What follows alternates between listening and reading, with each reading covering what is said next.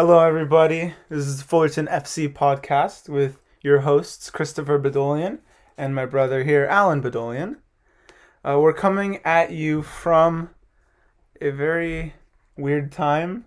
We're just getting into the international break, which is uh, which is always kind of boring, Yeah, I feel like we just had the last one too. right? It's it's, bizarre. only been three weeks, I think, between this international break and the last. Hmm. So we get some week and a half of no football. So uh, you know what? It, it gives this sort of boring time where we can't watch any Premier League or Champions League or FA Cup or any Do you cups. watch? Do you watch international soccer? A little I mean, bit, You call it boring, but I mean there is. but Some but I'm interesting saying stuff here th- there. there is, but but it's not the same. No, you know, we're, yeah, we're still waiting. We're we're you know we want the Premier League and we want the mm-hmm. you know the, the domestic leagues are where it's at and and these you know Nations League and World Cup qualifiers aren't always the most spectacular, but it does give us time to reflect on what's been one of the most interesting seasons in recent memory. Wouldn't you say? Yeah, I think. Just one more point about the international break. We just hope no one gets injured. That would be the most ideal. If someone gets injured, it's like, No. are you kidding me? From this, Aw. but no, you're right. I mean, I mean, a lot of players even snubbed the international teams. Uh, Michail Antonio snubbed Jamaica. season. Yeah, and, and a few other players as well because they even see that it doesn't matter that much. yeah, of course. And we have you know that Brazilian national team drama too. with teams and the and the federation. But you're right. Shifting our focus back to the Premier League, which we always like to talk about, it's almost poetic the way that it ended right before the international break. We have this like early climax almost of two of probably the two favorites to uh, go ahead and win this league coming together in quite a quite a fiery affair. Uh, I don't know if you caught that one. What did you think? Oh man, that was.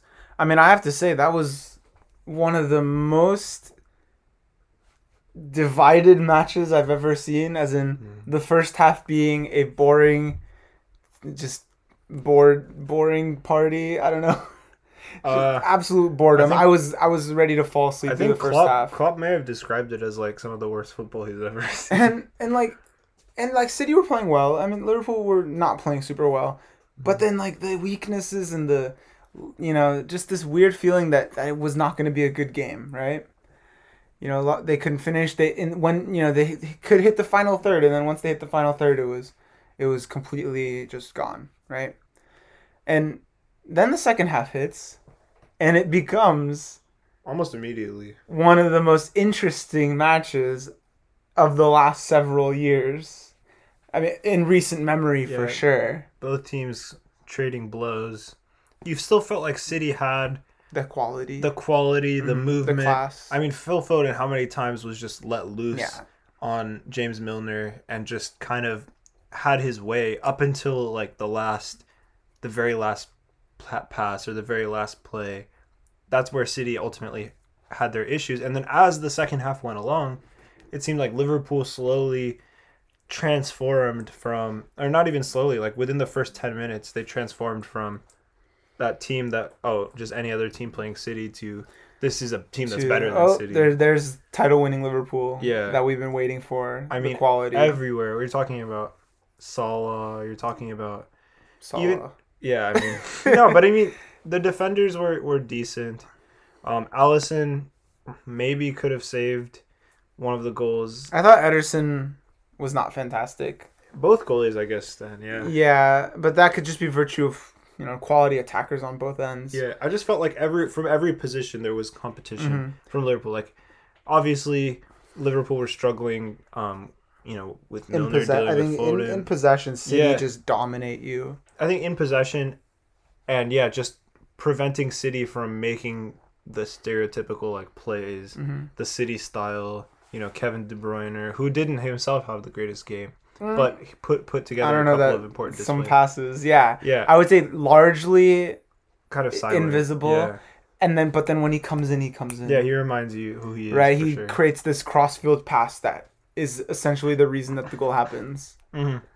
I mean, that's the quality of the players all- around that field, I guess. Yeah. They, don't have to be well, doing well for ninety minutes. It was almost like City's key players, um, you know, your Fodens, your De Bruyne's, your um, Jack Grealish's almost started to get lost a little bit, while Liverpool's star players, you know, Salah and Salah, and I mean Jordan Henderson was bossing bossing the midfield pretty decently, Mm-hmm. And just all of a sudden this revitalization of Liverpool was good to see for Liverpool fans, especially in a title in a title run this year that they will inevitably be part of. Yeah, and, and you know both teams showed the reasons they're they're here, and, and it's really great because they're so different from each other. Mm. City are this possessionally dominant team, this machine, if you will. You know, they're not going to let you touch the ball, and they're just going to bombard your box with passes and movement and dribbles and everything. It doesn't matter who's on the ball, everyone has class. They're always going to get more passes in. They're always going to get higher possession in your third. hmm That's that's not the conversation, right? The conversation for them is who's going to put the ball in the back of the net Mhm. and when. And and then Liverpool, they could, you know, their pre- their high pressing is incredibly impressive, and while it might not always work against City, their explosiveness in general play, you know, they don't need a lot of passes to get into the other side. Almost reminds me of, of you know, old school Manchester United. Mm. You know, few passes and Three dribbles, and you're already in the other side of the field. Yeah. That's what this Liverpool team reminds me of. And you know, Salah is you know I think we've been talking before the podcast that we haven't really thought of him as one of the best. you know one of or the best in the world, but he's surely the most informed player in the world and the the player in the world right now who has the highest quality. I agree with you. I think, You know, I think there's all these the luxury Haalands and Mbappe's who are really great players, but then there's you know Salah, the the workhorse guy who who never stops. It's almost like his norm to be this good, and we kind of overlook that. And I think it's time to give him his credit. Yeah, I mean, you know, with Mo Salah, he's been through so much as a player. I feel like from the early days. Of, I mean, I remember when he was on Roma. yeah, I mean, but even when he was on Roma, I mean, he was showing how good he was. Mm-hmm. But he was just coming off of that rejection in London from Chelsea, and then being at Roma, just being that accessory player, that speedy guy. I think no one really took him seriously until he came into Klopp's system and then just thrived there. Mm-hmm. And and from that conversation that we were having, we were talking about how so you know sometimes like the best players in the Premier League aren't necessarily the best players in the world. Um, just because of the nature of the team, you can't invest that much in one guy when you're playing in the Premier League. Mhm. You need to be solid everywhere. But Liverpool has somehow been able to get this player in for not a crazy amount, a club record fee at the time. Yeah. But now it's dwarf money, Mhm. right? It's like how Now it's a yeah regular quality midfielder. thirty some odd price. million, yeah. And they they're able to develop him under Klopp to be just imposing on offense. The one thing that um you hear a lot of is oh he's selfish, but what does that even really mean? I don't understand that argument at all as a negative to Salah because here's a guy who's when he has the ball he's looking at the goal, right? He wants to score. Mhm. So whether that is oh play it off of someone or I'm just gonna try this by myself, he's gonna do his best for the ball to get in the back of the net. Yeah, and, and you know? That's that's the thing that that that it is about Salah is, is he's not saying, "Oh, I'm a striker. I should be looking for a shot." Uh, you know, No, if he he was in the mid, he wouldn't say, "Oh, I'm, I'm a midfielder. I need to pass." There's a lot of, you know, times that you get stuck in that sort of mentality. Like, this is my position. This is what I need to do. I think what Salah does better than anyone in the world is look up and say, "What is the best plan?" It's probably for me to shoot and he does shoot and he does score a lot, but he isn't afraid to lay that pass off. No, exactly. And he does everything that is needed to score a goal, regardless of if, if he looks selfish or not. yeah. It doesn't matter. the The goal is to win a game. Yeah, I mean, I think to to that point, you know, players like Diogo Jota and Sadio Mane, right? We hear a lot about how oh Salah's Salah's taking all the ball. Those are players who themselves have had fantastic runs on this Liverpool team with and without Salah. So Mhm. I Yeah. think you know to that point, it's it's hard to it, I'd be hard pressed to to call Salah and any sort of um, ball retention aspect of his game as a negative because Yeah. he makes those players better in a lot of ways too. He gives them important balls. He comes in. I mean, his assist to Mane in the the City game. yeah, that was came out of nowhere. I was shocked to see it. And you know, I'm not gonna expect Salah to pass the ball. He he has his free reign to do whatever he wants, and he's not you know the greatest passer of the ball. But then he just puts that ball and cuts the line incredibly, and you're like, okay, that's in his locker. Dribbling is in his locker, as we saw in his his goal of the match that he goes past seven City players like it's nothing, and you know just easily scores one of the best goals in Premier League history just out of nowhere. yeah, it's fantastic. So he has so much, right? Yeah, And he's the he's an all around player, really. hmm I think it's tough. Um, he's coming out. Um, he has a year left on his contract after I mean, the, after season. Pay him like It's a hard conversation. to Ole style. Put it on the table. Give him what he wants. Give him any number he wants. He's worth it. he's gonna ask for a lot, and right, rightfully so. I mean, this is a guy who's playing, like you said, based on um, form. He's the best player in the world. Mean, he has nine goal contributions in Yeah. seven games. No- Six goals, three yeah. assists. Based on form, based on not even just the numbers. The numbers are there. The quality, exactly. He his sig his signature is all over this the page of this team, right? Mhm. He you feel when you have um you know Robertson coming going forward, when you have you know those players kind of pushing the ball up, you feel like they have a little more confidence knowing that Yeah. Salah's And in and around. you know he he plays on the same side as uh, Trent Alexander Arnold, and Trent is He's- thriving. Yeah, he's doing fantastic. right? Thirty assists in in just a few seasons, if I remember correctly.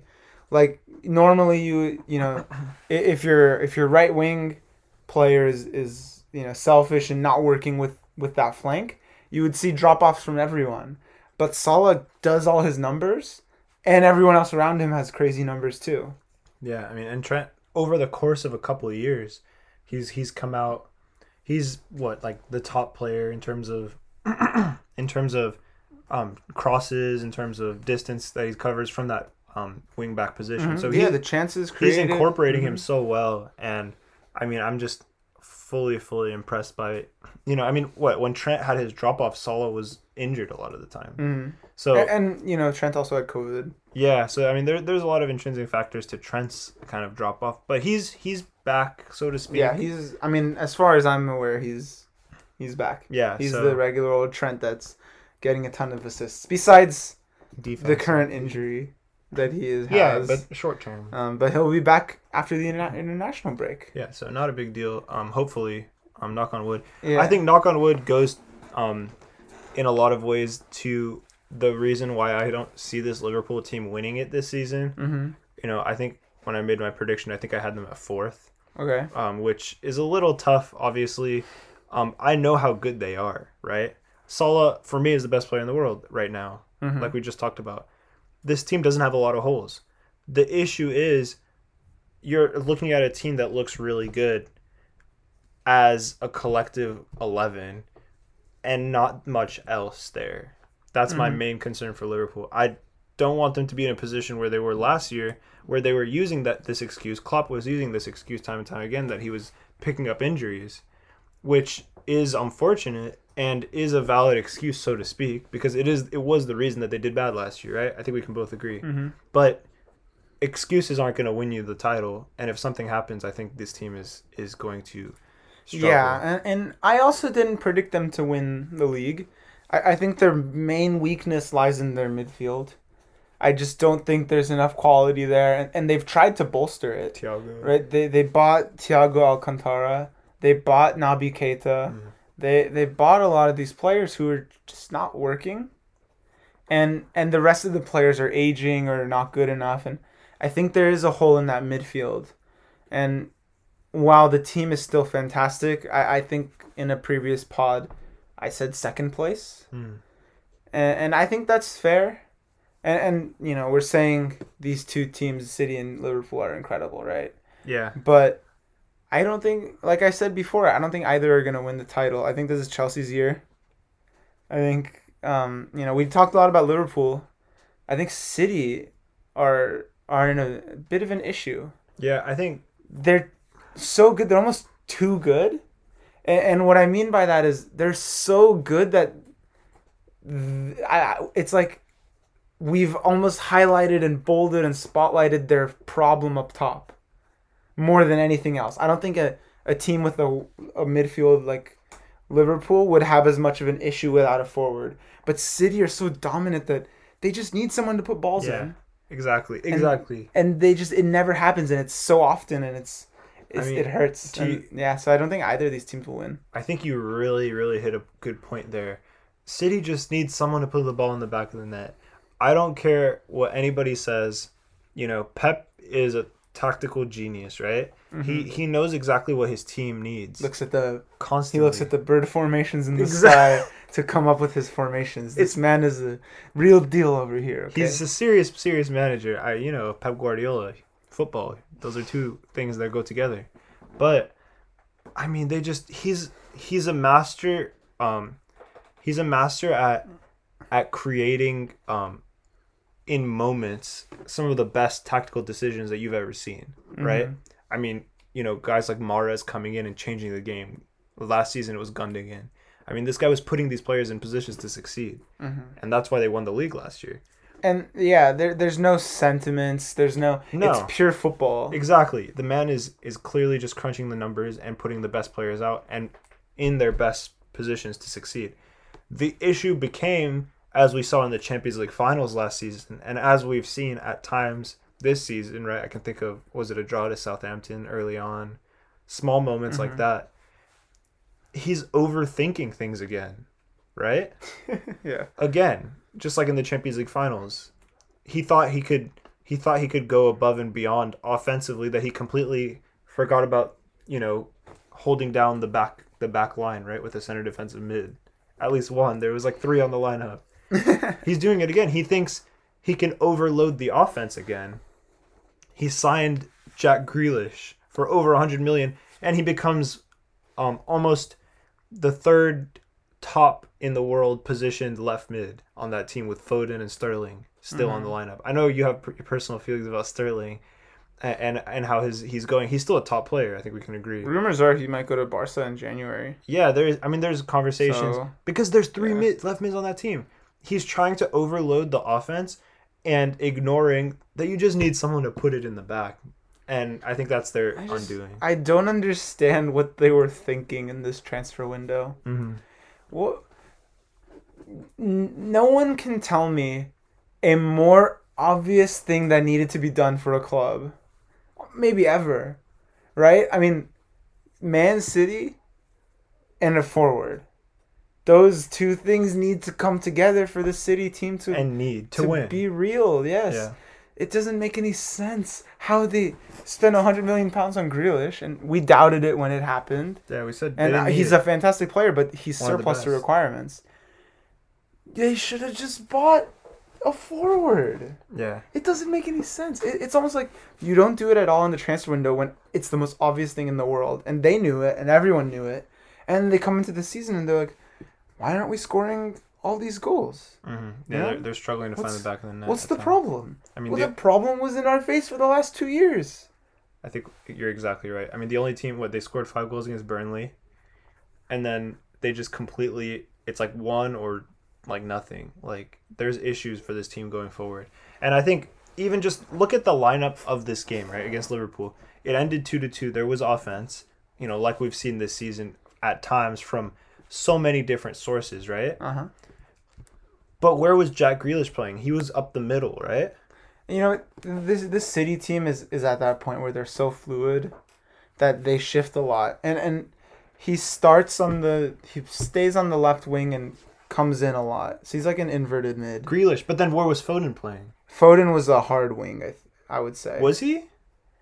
and and Because yeah, I thought at the beginning of the game, Foden was drifting to the middle quite a bit. and again, like I said, they're so fluid that they're always sh- shifting. Right. This is not a solid structure. This is a liquid. I hear This you. This is this sort of amorphous. I agree with situation. I hear you, and that's where Pep's Pep's thinking works a lot of the time. He's thinking so far ahead that he's putting players in like these strange kind of positions that you may not be expected to see them, but they're completely fluid and playing off of each other. But then what happens when you're playing this game where you need to capitalize on your chances and then all of a sudden you have you know, Foden coming up the middle, and then things just get lost in translation. You know, Mm-hmm. they need that guy who's able to calm everything down and then just receive balls. Right? How many times did Foden cross the ball in two crickets? Right? Mm-hmm. Yeah. And I mean, Foden, what a game that he had. Like, for me, he was one of the best players on the field. Mhm. Right? I mean, obviously Salah, Salah was here, but Foden was not far behind. Mm-hmm. Yeah, for sure. Uh, You know, Foden was really good, and during the game, I was complaining about why he couldn't put it away in the final third, and it's because when you're in the mid, you're in that wing position. He's not used you're the it. one who has to pass it to the guy who's going to put it in the back. Of the net. Exactly. But Pep expects his players to play the wing, work the wing, and score. hmm He wants them to do everything. You can't do everything. There has to be a specialist, and that's where they need a a Haaland or a Kane or a any real top Yeah. forward. I mean, do you know what this reminds me of? This situation, at its best, right? I think of Pep Guardiola at Barcelona, Mhm. right? Remember that I mean, he had I mean, everything. he had everything. He had Leo Messi. He had Xavi and Iniesta in the midfield. You know, dictating play. You can see that at City a little bit with De Bruyne and with whoever he's partnered up with, and just fluid movement. hmm Who the false nine situation there was with the guy by the name of Cesc Fabregas, who was otherworldly. Mm-hmm. Right, he saw things before they happened Yeah. and not to mention this this is a big guy right almost six feet tall able to muscle off defenders almost attack almost a positioning benefit that forwards strictly have right but this guy wasn't a forward Well, yeah. he was a Fabregas was a top, top, top player. he created a type of offense that a lot of teams are trying to emulate right a lot of teams right now are trying to emulate what Barca did back then. Even Pep, in my opinion, Mm-hmm. to no avail. And I think you have to sometimes put your ego aside and then say I need a forward. exactly. and that, I mean, the, the, we don't. I don't want to beat around the bush too much, but it's just so frustrating. Like you said, a team that's so good that just can't do it this year, in my opinion, because they're gonna have issues scoring. hmm And you know, as an Arsenal fan, you know, as someone who's not a City fan, I'm fine with them not having a forward. Like this is all advice that I Yeah. hope Pep doesn't follow, and that's advice that you should follow if you're a City manager or players. Is that like if City get a forward, it's game, Game over, over, yeah. right? We all know that. Yet it still hasn't happened yet in two years. Yeah, I think when the Kane rumors came around, I think I was in a similar mindset as to when, uh, you know, other super teams in, in sports in sports history come together, and you just know when they're gonna win, right? Mm-hmm. I was of that mindset at that point, right? I was like, forget it. Like I think of the Golden State Warriors when they added Kevin Durant, right? Yeah. Oh, To oh Curry great! and How Thompson kind, how the team nice that of won the league, won the NBA title that year Yeah. before. It's like, and everyone knew that Mhm. was it. A team, what they lost like one game the season before, Mm, and then they added crazy, KD. yeah. it's the same exact thing. If they added Harry Kane, a striker, the only position of need, or Haaland, exactly, most obvious even thing in better, the world. Yeah. then that was it, right? This, no matter what, no matter how close, you know, we talked about the beginning of the this series, right? The beginning of when we were talking about the Premier League Mhm. um, before we like restarted, we were saying how this is the most interesting Premier League season we've had maybe since maybe ever, in terms of the storylines, in terms of the movement. I mean, Cristiano Ronaldo's back for crying out loud. Mhm. But if City had gotten a striker, then they would have been above all of that. We would have had all that bickering, all those plot lines, and then City would have just been here, and then we would have just had win the last title, season. and then yeah. But now it's interesting. Pep made it interesting He by not getting a striker. exactly, That's exactly. that's pretty funny. yeah. so both these teams, still in my opinion, the teams to beat Yeah. this season. The other teams need to show what they can do, right? Because we Mhm. know exactly what these two teams can do. We're just taking we're just saying the negatives I think that we both had for Liverpool and for City are reasons why they might they might just get nicked off of the Exactly. at the This very is- end. This is insane nitpicking. Not to exactly right. from the top. We know these are the two highest quality teams in the league with the best players, Mhm. but we're trying. You know, we're breaking the tightest of of differences, and that's what we need to do. And Right. that's For example, yeah. That's why. That's why we're being so harsh. exactly. that I want really want to. it's not a dig on these teams. No, exactly. Like I want to say like if either of these teams, Liverpool or City, come up against anyone in Europe, I I go for Liverpool or I City. expect them to win. yeah. Exactly. Maybe I, don't know Chelsea. Maybe Chelsea, but exactly, th- those are the teams that need to prove themselves, right? Mm-hmm. Chelsea still needs to show what they can do, right? Lukaku is unbelievable, right? Mm-hmm. He's been good. We've seen Lukaku at moments where he hasn't been good in the past, right? In the, a few Mhm. years back, he's shown that he's turned a tide. But this is a season, right? This is uh, what thirty-two game season. We need to Mhm. see that over the course of the season, which is why we've seen exactly that from this Liverpool team, right? This is the Liverpool team that won the league essentially. Yeah. And then we've seen that from the City team that won the league essentially. So we need to see that from Chelsea. Now there's a Chelsea team that won the Champions League plus Lukaku. True. Yeah. I mean, it, it's impressive. It's. I mean, Liverpool went to the or Tottenham went to the Champions League finals a couple of years back. Chelsea won it. Different game. Fair enough. Fair enough. I mean, this- let, and talk about that. You know little what? This that brings me to this Chelsea team. Yeah. And you know, they just put away Southampton 3 to 1. No goal contributions from Lukaku. hmm Right? Lukaku hit the post, missed a sitter, and you know, overall played well, didn't get any goals. So this Chelsea team is really good. They don't need you know, they're not funneling into that one number 9 player. And and that's what I was to that's what I thought was going to happen with Lukaku. But really like this this Chelsea team is good all around. And personally, I don't see any flaws to them. Like I, you know, I'm trying to nitpick this City and this Liverpool team, and I'm trying to nitpick this Chelsea team, and maybe my only dig is that they don't have as many world world world class players that Liverpool and City do.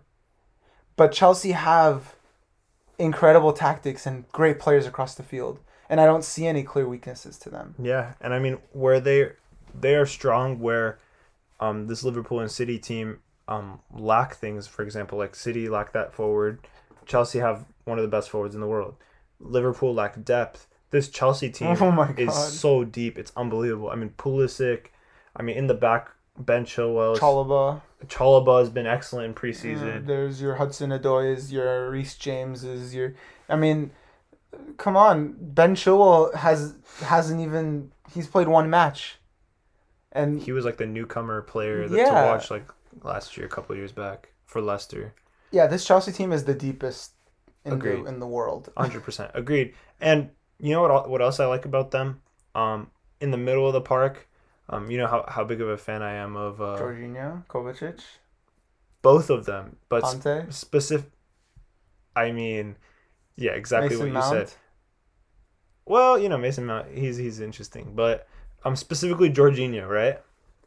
I saw an, an interview from Jorginho uh yesterday or, or a couple days ago, um, where he said, um, where he was asked, "What's the biggest thing for you? Like, what's what irks you the most uh, about like what people say about you? You know, because you're a f- professional footballer, Mhm. people have so many different opinions about Yeah. everything that you do, right? Uh huh.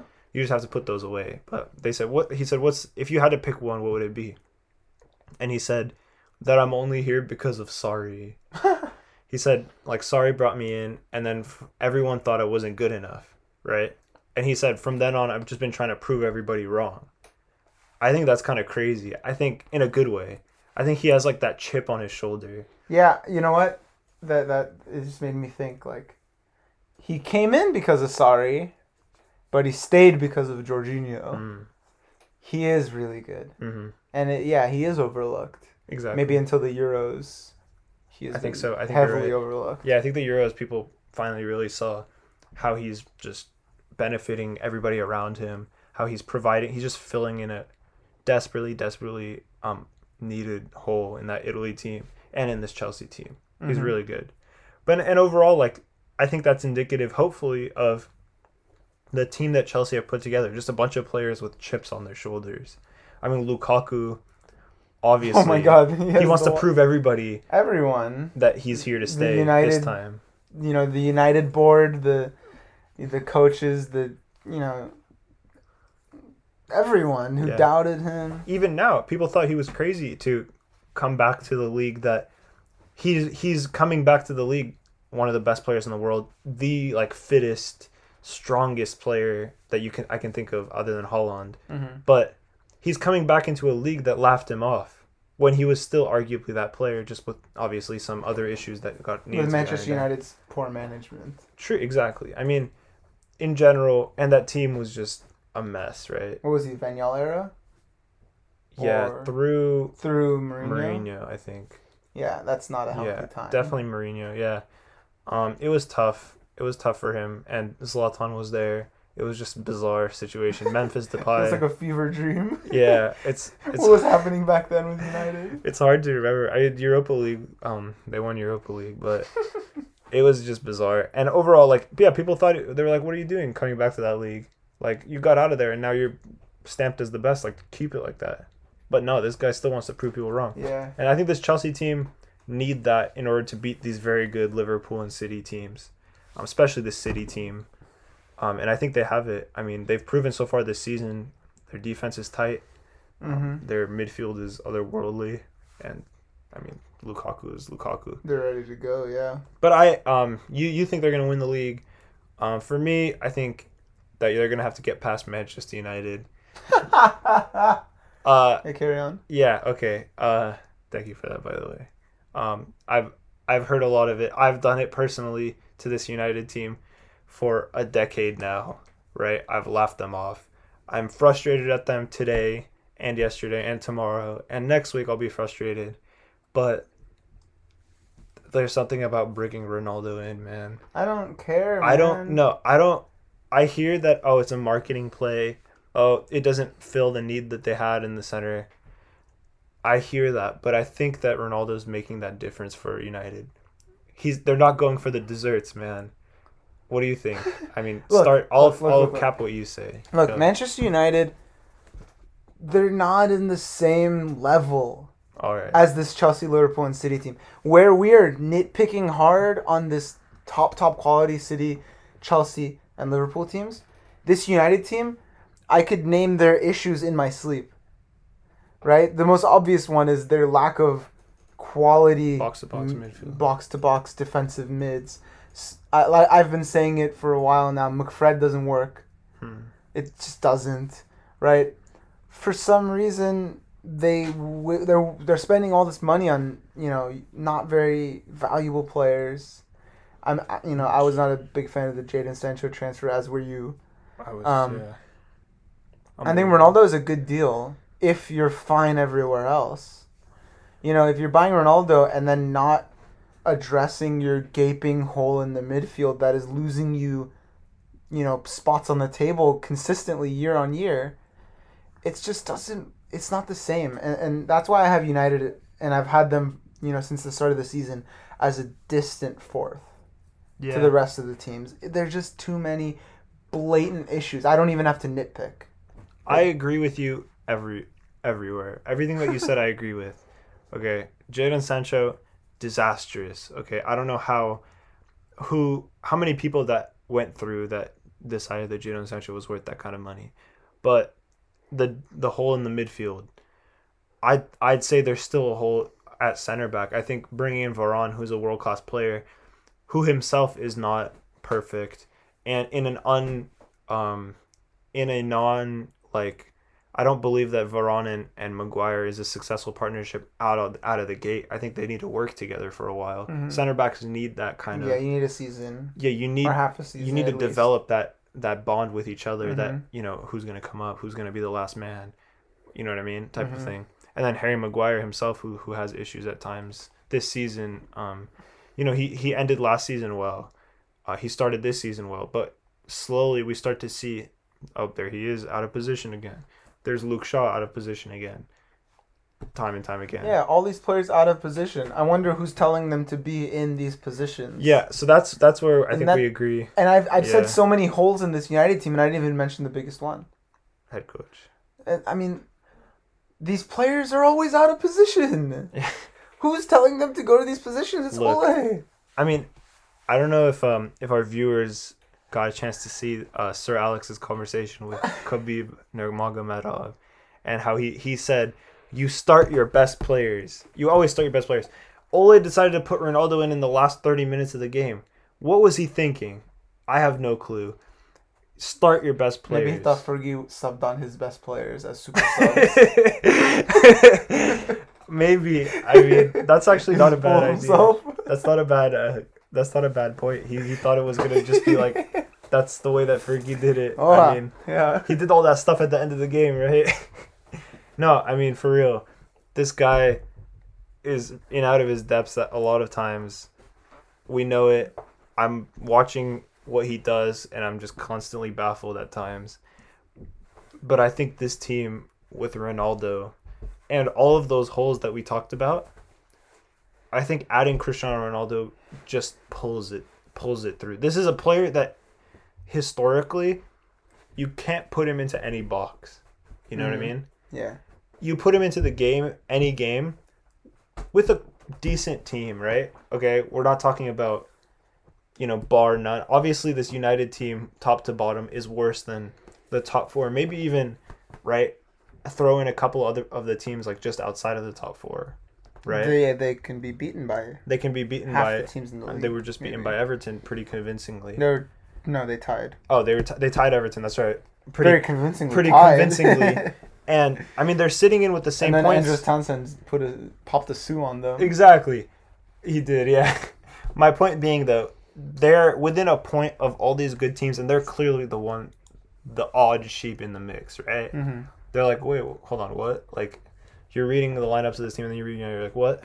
But then at the very last name on that page that you read, it's Cristiano Ronaldo. This team can win the league still. I mean, yeah, a lot of teams can win the league. Can win the league. I just, I, it's just, uh, man, those other teams are just so good, and the individuals of United can only take them so far, and they can take them to top four. You're right. But the rest of it is up to the manager. I mean, the three teams that we've been mentioning: Liverpool with Klopp, m- manager of the year for many years now. I mean, I, for me, he's been one of the best managers in the world. Agreed. Pep Guardiola, the man, the the best coach of all time, arguably, you know, and then Thomas Tuchel, just this hard nosed tactician, who you know who has worked with the world's best, and you look at all these players, you look at all these managers, and and you look at Ole, and you're like, oh, you know, he's Ole, he's he's new, he's he's not new, Not new, yeah. and I was incredibly surprised to see that he has been coaching almost as long as Pep has, just a year difference. Mm. That shocked me. The Ole is not near these other managers. Yeah. Yet he's had so much experience. No, but he's had this experience. No, you're right. Ole will never be that tactician. He'll never be a man manager. He he's just he's kind of just there, and I It- think it isn't ideal, but I think it's enough with Ronaldo. Mm, If if he wasn't a United player, he wouldn't have a job right now. If and, and that goes for a lot of Arteta also. I would say if he wasn't an, an Yeah. Arsenal player, he wouldn't have a job. If Mhm. Ole wasn't a United player, Yeah, there he would not. he have doesn't have that characteristic. Job. He doesn't have that characteristic that says, "Oh, there's something here we can work with." He doesn't have that. He's a complete kind of facilitator right now. We haven't seen what makes him really worth taking this team and going with it. But he's the coach, right? And he's a coach of a talented team. Extremely talented team, and it's a crime that nothing players. has happened from it. You know, Bruno Fernandes, um, right off the bat. Mason Greenwood is looking looking back to maybe not quite as good as we thought he was going to be last season, um, with that perfect kind of not perfect but really really high conversion rate. Mm-hmm. Um, but he's looking really solid now, and I mean this team plus Cristiano Ronaldo. I mean I can I think back to the Champions League, right?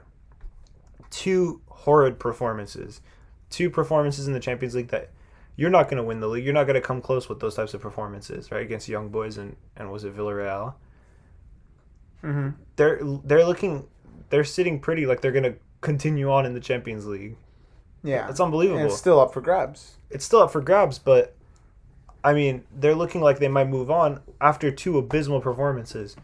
That's the Ronaldo effect for me. I think that cannot be overlooked when you're talking about the top four right now, Mm-hmm. for sure. Yeah, I mean, no, they'll be in the top four. It's I just think they're gonna be like a really distant top four. yeah. I mean, especially if you watch the games, it's tough to watch United and then come out the same man that you came in before watching United. You know, they take you through so much that team. So such poor passing at times. I mean, at times Fred just kicks the ball out, and I'm just And sh- Bruno confused. shooting from outside the box. Bruno keeps taking shots.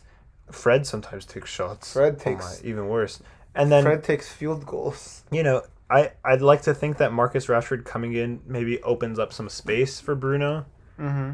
but it's just it's theoretical at this point. We don't know, right? Yeah, yeah. And then Cristiano, obviously we know Cristiano and Bruno doesn't really work in Portugal. Um, we'll see what happens when we add another talented guy like Marcus Rashford and kind of turn more into Portugal with guys like Bernardo and Rafa on the wings there. Mm-hmm.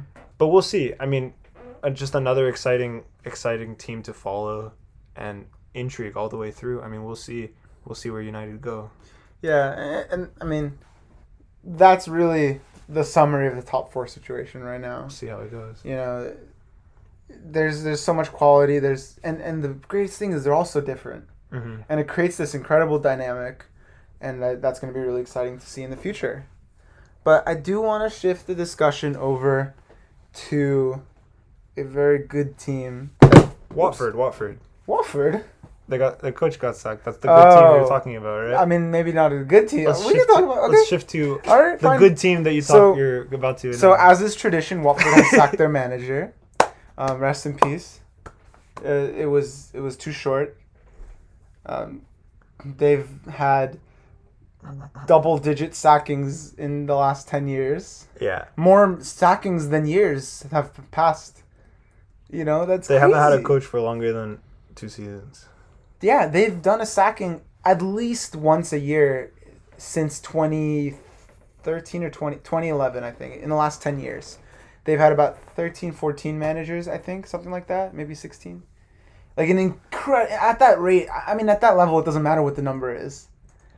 It's crazy. it's and, and the and Bizarre. what I've heard from Watford fans is that he was not a good manager in the first place yeah, and that he was gonna get out regardless. But still, like the team wasn't doing bad. They're in fifteenth place. They're clear relegation by four points. Right? They have more than double the it the was just a bad run of right now. games. It was like three games.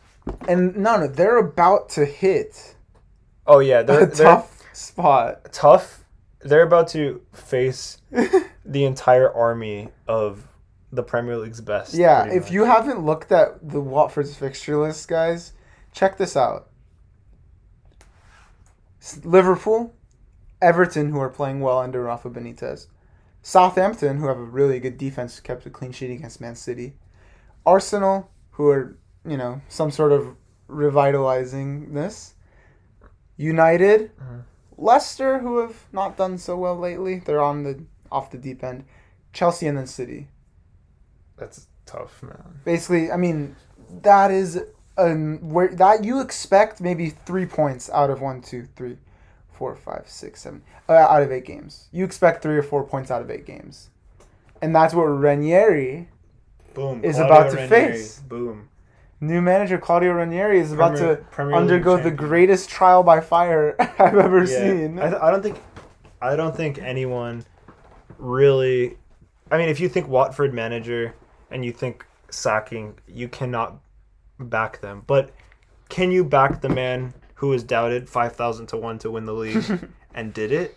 It's he like was doubted by the team that he won the league with. He got sacked by Leicester the following season. likely based from a team kind of coup from the Mhm. reports. That that was 4 years ago, but I mean, here's a manager who did what no one thought was possible, who remains the conversation in soccer for probably the rest of eternity as just this legendary man. And he's come into the most the most standard downward trending position. the most volatile position in all of the Premier League. Little expectations as they come. It seems like there's crazy expectations for Watford Yeah, managers. Well, from the rest of the league for Yeah. any different Yeah. situation. Crazy expectations from the Watford management. You're right. I think of Roman Abramovich at Chelsea. Right, sacked um, sacked Jose Mourinho after they won the title. Conte. I mean, the trend that that Chelsea follow that they found success with, Watford think that they can find success with. And I mean, to a point, they've come up a couple of times, but this is going to be a tough one for um, for our boy, um, for our boy Claudio Ranieri. I will always back Claudio Ranieri. I love this man. He's incredible. We'll, we'll see. I mean, Yeah, it's tough. and uh, you know it's tough. I And hope Wa- Watford happen. has good pieces. They do, yeah. I, I hope it'll happen. You know their best player Ismaila Sarr is incredible. Like they're good pieces to work with. I think he'll improve the team. I just I don't think Watford deserve him. Yeah, me neither. I think um, I think Watford um, will be a team to watch with Claudio Ranieri at the helm. I think they have talented players, like you said. Um, yeah, I mean, I think they could survive. Yeah, Uh, I think they'll survive. I Yeah. know, I didn't peg them for relegation when we talked about it. hmm I don't think I did either. Mm. Yeah, no. Yeah, Plus Ranieri now a really really solid coach. yeah. hmm Um, but we'll see. We'll see with Watford. I I want to go back um to when I interrupted you to talk about um Munoz's sacking and Claudio Ranieri's appointment. Um, where were you going? Um, what top team Oh, were you referring of to? course. And I've expressed my appreciation for this team a while ago, and, and I want to do it again. Is is Brentford? Oh wow, yes. And when I saw them in the first match of the season, put away my Arsenal with ease, not relative ease, absolute ease. I was impressed by them, and I keep watching them, and that was not a one-time thing. They are an incredible team, and I gave props to Mbeumo Um, Wembo, yeah. a while ago as one of my deep cut favorites of the season so far, and he has continued to be incredible. Yeah. And and Brentford have just come off a two to one win against West Ham, and this is a fully healthy West Ham team who are flying. They've been flying. They're in Europe. They're they're a top quality team, and this Brentford team comes in and and and they take the win two to one in in great fashion. And their defense is really solid. They have these pieces up top that are great. There's nothing I see that doesn't stop this Brentford team from having one of the more impressive promotion seasons of, of, of a lot of teams, Yeah. relatively. I agree with you. I mean, I think we both we both were were praising Brentford before the season even started as a team that's fearless, a team with really good signings. Right, I think of Kristoffer Ajer. I think of keeping Ivan Toney almost as a signing in and of itself. Mm-hmm. Hasn't flown off the radar. I mean, it hasn't flown into radar of Yeah. like of like all the top strikers, but still a good player. Mbeumo, like you mentioned, Saying, remember this name. yeah, huge. I mean, you yeah, you were you were high on him. You were you thought he was going to be huge, and he's been completely um, blowing everybody's expectations. This Brentford team play to win, which I like a lot, Mm-hmm. almost in a way that Leeds do. But their defense seems Their to be a little defense more is incredibly structured. solid, and they have great goalie and, da- and David Raya. Oh, he's incredible. And this team has all the tools to be a successfully promoted team and to stay in the league and to build off of that. And so, you know, huge props to them. They're they're up in the league to um, seventh place. Uh, three points, actually two points off of the top four. Um, three points to be clear. And I know right now it's early times, Right. but you don't expect a newly promoted team to start as well as they did with only one loss, three wins, three draws, one loss. Or even be top half for that matter. Yeah, yeah, and and you know the other promoted team, Norwich, bottom of the table, bottom of the bottom of the bottom of the table, Mhm. not in a good position at all with one point. Yeah, I mean that was. and was then you have Watford, who are just outside the relegation zone, who have sacked their manager, and have just got a new manager in. And then Brentford are just chilling, and they were the low, they were the third team to qualify. Yeah. and they're just they're just vibing and they're going through and putting away really good teams. Yeah, I mean Brentford. Um, I think we both wanted them to go up a couple of years ago, when Benrahma was on there. when Benrahma was there, um, and then lo- when they lost to Fulham, I think that was when Benrahma was there Yeah, in the in the playoff the- that was a fun final. game. Yeah, Was it. Bryan Brace or something? Oh, didn't he score like a crazy Yeah. free kick from like thirty something yards? Yeah, and then Fulham, of course, got relegated next season. I think it was clear um, that Brentford would be a competitive team coming into this season, Mm. but I think um, I think we both just believe that this team has a lot more than even just that. I think they have a chance to shock a lot of people um, with their position at the end of at the end of the day. I mean, West Ham. Let's not forget this is a team in Europe right now. Yeah. You know what I mean? hmm Like top quality, like you mentioned, healthy. Um, I mean, they have a player in Declan Rice that every team in the league wants. And they have you know Antonio who's flying. Antonio is killing it at the top of his game. And yeah, I mean, Brentford just look really, really solid. I think that this is a team to watch. Definitely, definitely. And not, I mean, not to say that, And they've been a team to watch. Yeah. yeah, not to say, I mean, Norwich, Watford, uh, it was, it's tough for them. It's tough at the bottom of the, of- of the Premier League because you're constantly week in and week out playing Maras and Salah and, you know, even Leicester right now who's And Norwich did have a tough start to the league. Exactly, exactly. They played a ton of great teams. I mean, I think about Arsenal, right? Arsenal had those injuries, had those COVID issues, and then they had to go up against. Um, so the first, um, the first two games they had to play Chelsea and City, and then before that they played a Brentford team that everybody's sleeping on that we think is incredible. So a lot of these teams are just victims of playing teams that are just really, really solid and are just tough matchups. And I think it's hard for promoted teams in general, as we've seen, um, to really create something for themselves. Versus in other leagues where we see teams get promoted, um, they tend to stay. Right? It's it's a little it's a little easier for them to stick around than it is for a team in the Premier League. So I mean, let's let's call it how it is and.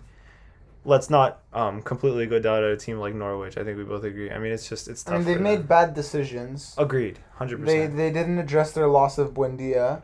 It, it would have been like if Aston Villa did not address Grealish going away. Yeah. So I, I don't know. I think they deserve to be where they are right no, now. agreed. Sadly, Yeah, there's just so many. Their teams are just better than them. You know, it's just a sad reality, yeah, for sure. and you know, it's a drastic difference. hmm But we'll see. That's why I think the bottom three um, right now is pretty, pretty solid. Like there is a bottom three. Throw Watford in there, maybe four, but Uh huh. something to watch. I mean, teams need to make signings. They need to address the issues that they have. I think about Newcastle right now and the potential takeover that I'm hearing is back on. Yes, the takeover from Saudi Arabia is supposedly back on from really credible sources, Wow. Yeah. and yeah, maybe what Mbappe, I, yeah, I mean, but that's I think that's a good transition from. Mbappe from. to Newcastle. You know what? I wouldn't be against it. I would. I you know I think it's a good transition from you know talking about how teams are just better in a lot of ways, and a lot of that is because of the money that's come in, you know, from all these external places. Uh huh. And to take a team like Newcastle, a team with so much history in the league, a team that is a Premier League mainstay, other than the fact that they drop sometimes because they're just not good enough. And it's kind of a sad history, but then it's like, do you really want a takeover to happen and then for the sake of the rest of the league just to have another super group or Dude, they would might get relegated before this takeover takes into effect. yeah They could seriously be relegated. It's it's a clear possibility. I it's mean, hilarious. yeah, they're they're not in a great place right now. Um, obviously, they they still have um, the issues up top, um, despite making um, Callum Wilson their go-to guy. He's he's a little bit of a uh, he has a little bit of injury issues at times. It seems like their tactics are just to cross it, or just to send it up, yeet it up to Almiron and Saint Maximin, and just hope that they do something yeah. but I mean, imagine like a, a ownership comes in from Saudi Arabia, direct rivals of other groups, other um, oil um, funded groups um, Yes. from the Middle East. Teams that partake in the oil business. Exactly. I mean, you know, City Football Group and stuff like that. We'll see. I mean, it's crazy what this league has come to now. I mean, you talk about Klopp and Liverpool act like, oh, we're that team without all that money, which is It's true. true. But it's funny the and way that's the reason that they've just only recently been, you know, Right. catapulted into top quality. Yeah, I mean, it's Klopp. They've done it ni- nicely, but I I just for me, it's not an excuse though. No. And and I see Klopp sometimes It's complain about excuse. you know I think he was talking about City and he said oh they can if we have injuries we have issues but if they have injuries they can just call someone up from New York. It's and- true.